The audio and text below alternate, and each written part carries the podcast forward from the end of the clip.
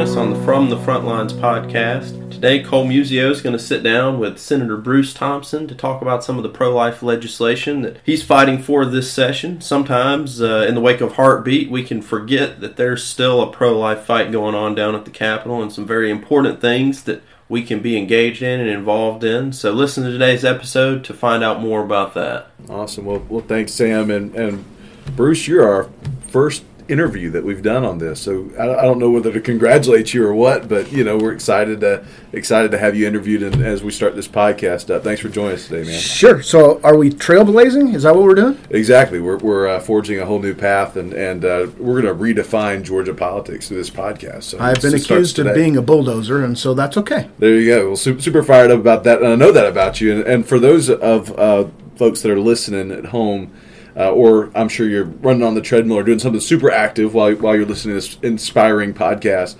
Um, you know, I, I, always like to tell people, Bruce Thompson. Um, has been fighting for life for a really long time, and uh, even before I got here, and um, you know, from the moment he came to the state senate. But in 2019, when we were fighting for the heartbeat bill, uh, Bruce, you were the initial sponsor of the Senate version of the heartbeat bill, and I think people need to know that. you, have been really humble Renee Unterman did a great job carrying that bill in the Senate and, passed and signed, got signed into law by the governor. But I've always been very grateful for your leadership in that moment. It was a critical moment where you agreed to take up that bill. You've not sought credit for it. You don't go blast that out everywhere.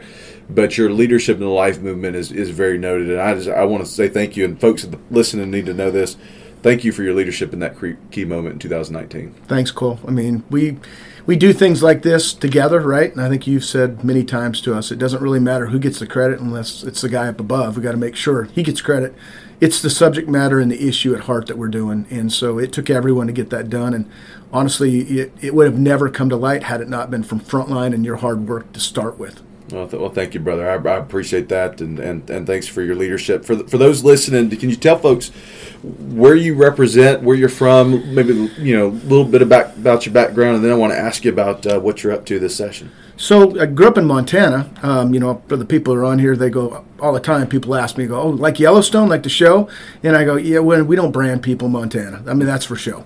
I said, "But the real reality is, I grew up on a farm in rural Montana. Um, I currently live outside of Cartersville, an unincorporated little town called White.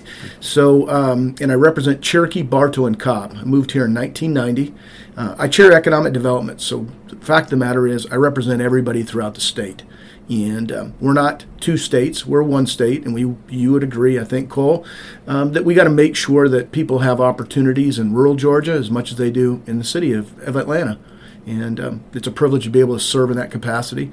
Uh, I also serve on banking and finance and appropriations and any other committee they want to put me on that they want to, I guess, bulldoze a road through. there, there you go.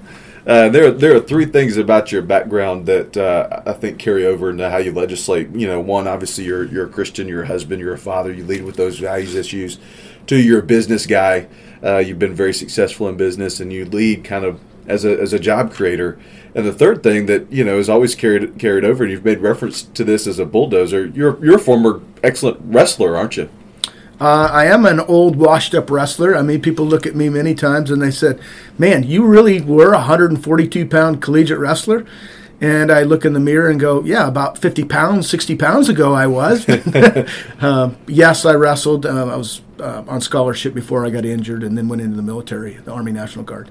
Awesome. I, I, think you bring that mentality here to the Capitol, don't you? Sometimes you got to wrestle over some of these bills. Well, you know what? Wrestling is a unique sport.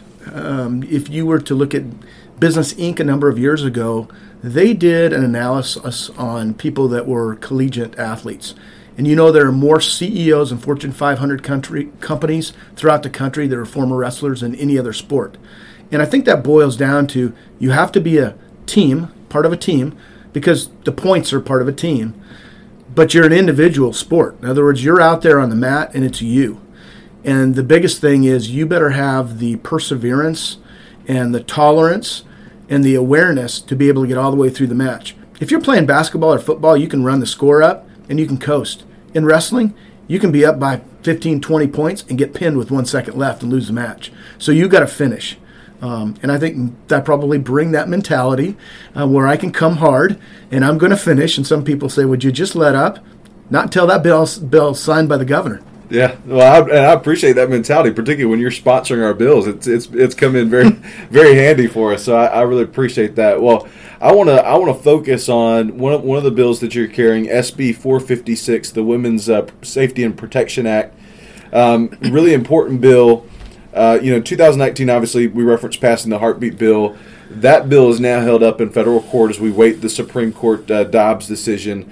Um, but this bill to me, it's not just an abortion bill. Um, it, it's it's a, it's a life affirming bill, both for the woman and for the child. Can you tell us what what is SB four fifty six? How long you've been working on this, and and uh, where are we at in the process? Sure. Thanks, Cole. Um, I think we can all agree as people that are not only just pro lifers. When we talk about babies, we're pro lifers because we believe that all life matters. Um, the unborn, all the way through until the time God calls you home. And during that cycle of life, uh, it's important to take care of the people maybe that are most vulnerable. I can't think of someone more vulnerable than a woman that's contemplating an abortion, right? It's a tough decision. And when when she makes that decision uh, to go ahead with the abortion, we all know what the impact is to her life afterwards, mm. emotionally. And so RU 486 was introduced a number of years ago. Um, it's called a, a drug inducing abortion, or some refer to it as chemical abortion. And these are two pills. Um, the first pill you take terminates the pregnancy. Uh, it was designed originally up to 10 weeks. We know that it's been extended to 11 or 12 sometimes, but it terminates the pregnancy. And then the second pill dispels that body um, out of your body, or that baby out of your body. That was never intended to be done alone. Um, when you ask, people ask me, go, how do you know that? You're a man. Keep your hands off of my body. It has nothing to do with that. The drug manufacturer, Danco, in their agreement with the provider of their medicine, it states in there that you will sign an agreement, which they have to. And that agreement, that's, that we'll call it a prescription agreement, that service agreement, it states in there that you as a provider, a healthcare provider, must evaluate the woman's pregnancy. You can't do that unless you examine the woman. You've got to conduct a, an examination to see is she eight or is she eight weeks? Is she nine weeks? Is she three months? And this is an in-person examination. That's exact. You can't do that through telemedicine. You can't test her blood type through telemedicine. You can't determine if she has an ectopic pregnancy through telemedicine. Now, telemedicine is great for certain situations, mm. but certainly not to evaluate a female. And the way that it was intended was again, there would be an in person visit so you could make sure the health and wellness of that woman was taken into consideration. COVID came along, the Biden administration bypassed that. And what they said is we're going to mail order abortion pills directly to women. And what you've seen is one, you lose the chain of custody of those drugs. And we don't mail opiates through the mail. Why? They wind up in the wrong hands and we can have problems. Mm, yeah, good um, point. The second thing is is we make sure because it's classified those drugs are classified per the medical industry they'll admit even the doctors in the senate that is classified as a highly regulated drug like opiates you can't even get a z-pack through the mail you have to go in in person mm. so what this bill does and it's easy to remember 456 456 is it simply says before they can uh, write the prescription for this medicine these drug inducing abortion pills, you must do what is intended, which is you must have a in-person evaluation by that healthcare provider. It also says that according to the agreement, they want to follow up on that woman, right? Because after that pregnancy is terminated, we still care for that individual. And some would say, well, what's what needs to be cared for? Bleeding, or a, if she's allergic to drugs, and then her her emotional well being. Yeah. This is a major health risk. It's huge. It's huge to the point where you're seeing skyrocketing visits to emergency rooms, up 300%, mm. I'm told. So to me, this should be an easy bill if we truly care about women. And um, so, anyway, yes, that's the bill 456. It's about the health and well being of a pregnant woman when she makes that tough decision. Yeah, absolutely. And, and to your point, it's the kind of thing that if you, you care about the woman, it should be very easy to support. The reason that you oppose it is that you're so committed to the abortion industry that you're willing to overlook any other kind of factor to me. And and that's one of the things that's increasingly discouraging about the political environment today. It's not an argument about choice because your bill provides choice. It provides information. It provides access. It just makes sure that we're taking care of the woman as best we can. And so for me, I, I, think this is a bill where we hope it saves lives, and I believe it will, uh, because the more m- women that are confronted with the reality of what the, the choice that they're making and given that information, I think they're going to choose life. But we know that it will help protect women.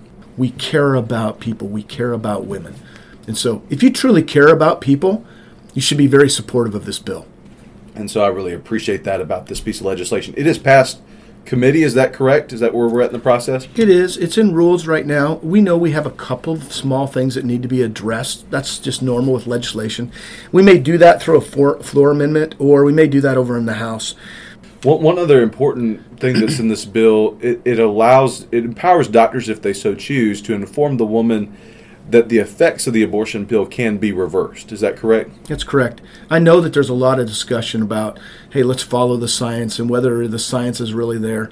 I, I live in unincorporated Bartow County, and I submit to people saying, well, I'm not sure what your basis of science is, but just in Bartow County, we've had two babies, healthy babies, where the mother took RU486 and then changed her mind within 48 hours and took the uh, medication to reverse the effects of that, and both babies were born. If that's not Praise science, I don't know what is, Cole. Yeah, absolutely. I mean, that's that's incredible. And, and look, this you know this bill doesn't is not a direct attack on abortion. I mean, you and I were both pro life. We hope to see abortion ended. We're, we're not going to be shy about that kind of we thing. We can leave that up to the Supreme Court for us. We, the, the Supreme Court is going to take care of that. This bill is about protecting women, giving that information, and I do believe that this reversal pill inclusion in there uh, will help save lives. I mean, it's it's a miracle that those babies are here. Praise the Lord for that. That's that's great. The more information, again, we're talking about women, a lot of whom are in very vulnerable situations. Uh, right. They've been pressured a lot of times into this decision. Sometimes they'll immediately regret it, and to tell them that as soon as you take this pill, there's nothing you can do about it, uh, is really, really harmful. And so, again, it's about options in this case. If you're if you're for choice, uh, this bill is about choice, um, and it's about preserving those options and giving that information can be crucial. You know, it's interesting. There's all kinds of arguments that we can provide to, to those that are against this bill. In the state of Georgia, if you buy something through the mail or you mail order, you have an opportunity within the I think I believe it's 48 hours or maybe it's 3 days to reverse that and return. In other words, I want to change my mind. I felt pressured into it. Why would we not do the same thing with the abortion pill? That's all we're doing with the abortion pill reversal is if you change your mind, we want to educate you that you have the opportunity to reverse the effects of that. We do it with every other purchase, but why would we not do it with someone's health? Yeah, absolutely. And then, and it starts it started with the Biden administration's overreach, right? I mean, this is them mandating that we have to send this dangerous drug by mail is, is major overreach on behalf of the Biden administration. Certainly not the first time Joe Biden has overreached right. on, on something, but uh, this is a late example where Georgia is trying to assert that we we want to protect where Joe Biden wants to run over and impose his ideology on our citizens. We have a right to protect them here in our state. Here's the interesting thing: uh, many times I find myself on opposite sides of healthcare professionals when it comes to pro-life. The OBGYNs have even admitted themselves that this approach to dispensing these pills through the mail circumvents the patient healthcare workers relationship. And they agree that something has to happen about it. So, for the first time, I think we can agree on something with healthcare professionals, or at least first time for me, is that we have to address this bill. And um, that's good to be able to see people on both sides agree that women's health and safety come first. I, I agree. I agree. SB 456, is that right? That's right. All right. Uh, it, it, obviously, that's that's one bill you're working on this session. Before we wrap up, anything else people need to know that you're working on this session? Things that you see that are happening here in this building? It's, it's crazy. We're, today's what day? 16, 17? 17. Uh, out, out, of day 40 uh, or out of 40 days. A lot that's going to happen. What are you What are you seeing? How, what, what's what's popping most to you? Well, I mean, you and I are down here a lot, so we see the chaos, and I think this year there's probably as much or more chaos than ever. Um, another bill that's dear to me that I've got passed right now, and it's actually over in the House right now being considered, is we know there's a workforce issue in our state. There's a workforce issue when it comes to healthcare providers. law enforcement and first responders, right, and firemen. So we have our um, those three segments of our population. It is a struggle. Part of that has to do with the pay, um, but the reality of it is, is those as Georgia continues to grow, we have a demand for more and more in, people in that vertical or those sectors. This bill simply is a recruitment tool, meaning that if you move to our state and you're one of those professionals, right, that are moving here, we're going to give expedited consideration to your spouse for their professional license that they have. So maybe they're an electrician, maybe they're a, a hair stylist, and so on. We want to make sure that in the bureaucracy of government, of state government, we don't bury their license. We want to expedite it or move it to the top of the stack and make sure that family unit moves here and they can both be gainfully employed. And so it's a good recruitment tool. Again, Health HCA, the healthcare um, people in Georgia support it. Um, you've got the law enforcement supporting it. You've got the contractor supporting it. Um, so it's another bill that's dear to me as we try and get people back to work. Wrestling with the bureaucracy as we try to as we try to put government to work better for people. I appreciate that. Well. Bruce, it's always great to talk to you. Thank you for uh, thank you for joining this podcast. Thank you for the work that you're doing for life. SB 456 uh, again, talking with Senator Bruce Thompson, the sponsor of that bill, and uh, one of our key pro life, pro family advocates down here at the Capitol. Thank you, Bruce. Thanks for the opportunity, Cole.